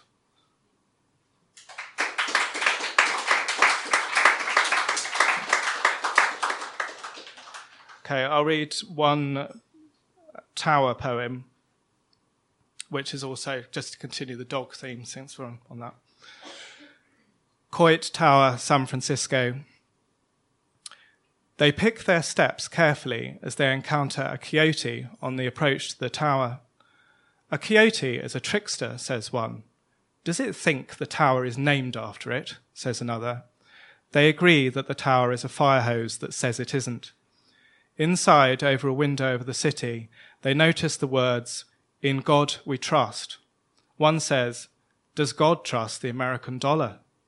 Many murals, a man collecting mail, a woman collecting lilies, lines of factories, trails of out of work workers. How would you describe the 1930s? I asked them. On fire, says one. A lonely dog, says one. A lonely dog on fire, says another. One looking out of the window reads words from the car park no, lane, clear, only, keep, exit. The rest of the group are facing a view which they all know is just a fresco of a view, and they exhale all their fears with their lonely dog sighs. Thanks.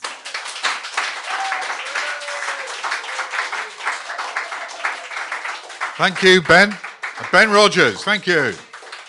Um, and it's goodbye from me and um, handing over to Judy.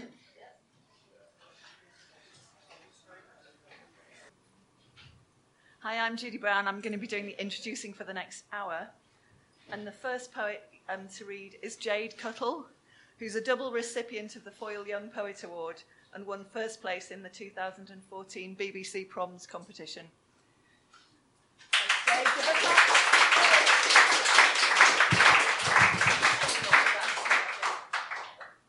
Do you want it a bit altered? Um, if everyone can hear me, then I think that's fine. Can everyone hear me? Oh, hey, nice to see some funny faces. um, cool, thank you. Um, yeah, so I've got some new poems I've been working on this year. I've just started a master's program uh, in poetry at UEA, um, thanks to friends kind of encouraging me to apply. I was kind of like, hmm, is it good to apply for a master's or not? But I'm really pleased I did it. So these are very much works in progress, but from that. Um, I'll begin with a manifesto. Um, that was one of um, our kind of modules, manifesto writing. I think there should be more manifesto writing nowadays. So this is mine, and this is kind of what my poems are trying to trying to kind of work through. So, a manifesto towards a poetics of escape. Let me escape the law of language. Let me turn the key until it breaks, until it rusts, until the poetic truth locked within the skin of words seeps out. Words as cage, the agonizing chafe, the constant storm against the glass. Let it in. Let me cast the lyric eye away from the crowd of words that keep it warm, blindly bowing down beneath its totemic authority. Let me denounce the false sense of fixity locked within the lyric eye. Let me interrogate the lyric eye, left stranded and shivering without a stage. Let me reject the white narrative of the page, eject myself out from its claws. Let me ignore the sore red frenzy of spell checker as I re- rewrite the white. There we are. Thank you. Oh, thanks.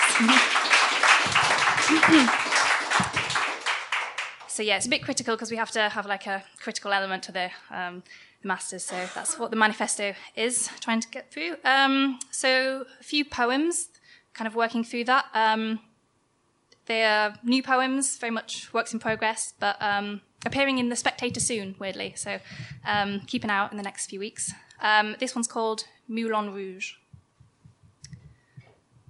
I sent my heart to the slaughterhouse, but it ended up at the meatworks, the place where scraps unfit for human consumption end up.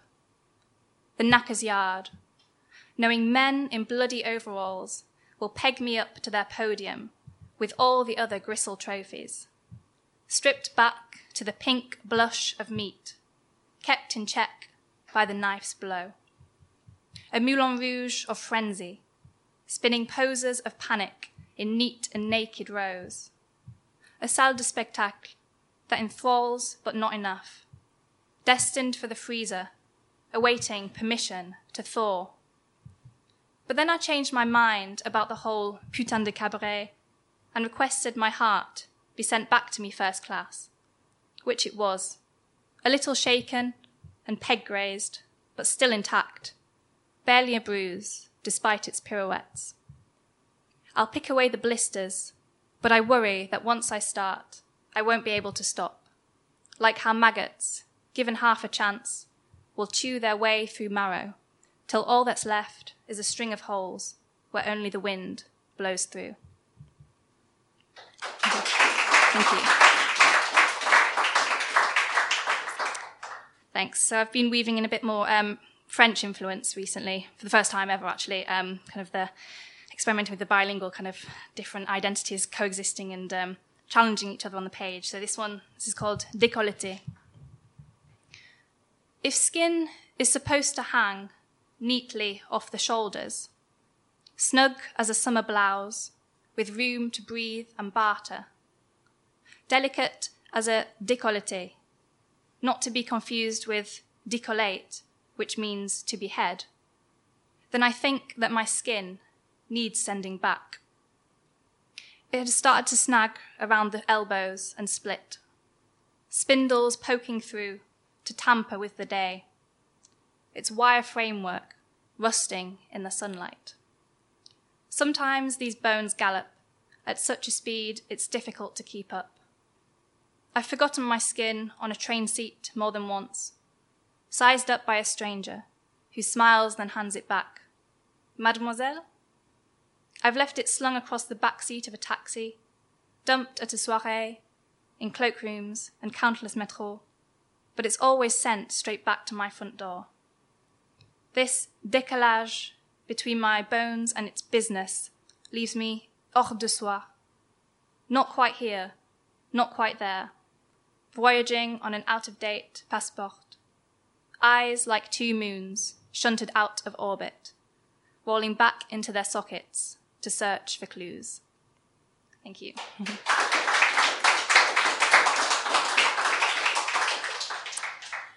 um, how am I doing for time?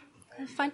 Three minutes? Cool. Okay. Um, this poem um, was for a recent commission by the Poetry Translation Centre after responding to a poem called The Elephant by Adelaide Ivanova, uh, which is a brilliant poem. Um, she is a brilliant poet too. Um, so this poem is after that. It's called The Egg. At the time of her death, I was 23 years and nine months old. Thumbs pressed into pockets, I broke my body against the bowl and poured it all out. The sticky mess of self and memory, clinging on to the sad, wet dress of its shell. I pulled myself apart, hoping to crack my way out, and straight away you were there, cupping your hands for the catch. But we escaped like always, splashing the sides and up the kitchen walls, licked by eager tongues, even though we were off and must have turned the stomach against itself in a frenzied state of curdle. Small bones are not made of honey. We don't build them up just to drizzle your dreams. Suck them dry, you'll see how strong we are. Breaking teeth with brittle defiance. The world is a horror, the body made of egg and I wake up with a sticky trail on my pillow each time I think of her. Thank you. Um,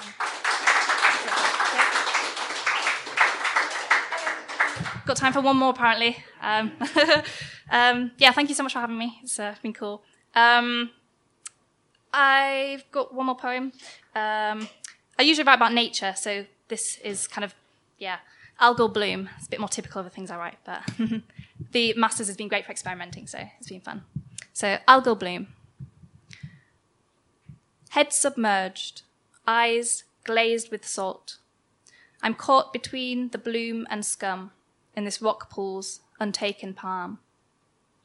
Wet knuckles capped with cockles clap wildly as each new wave washes me in and out from a body that just wants to break upon the shore dragged by the high tide of hope that lichen might latch on and anchor down into bone, I let my grip falter and loose film of skin becomes foam. You dip your toes in, but don't go the distance, like each bloom that came before.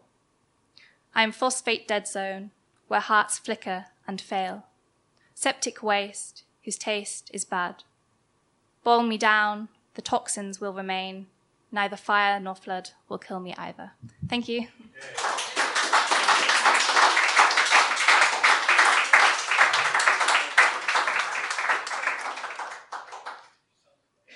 Thanks so much, Jade. That's great. The next poet is Leo Boix, who's um, a Latino British bilingual poet who was the winner of this year's Keats Shelley Prize. Please welcome Leo.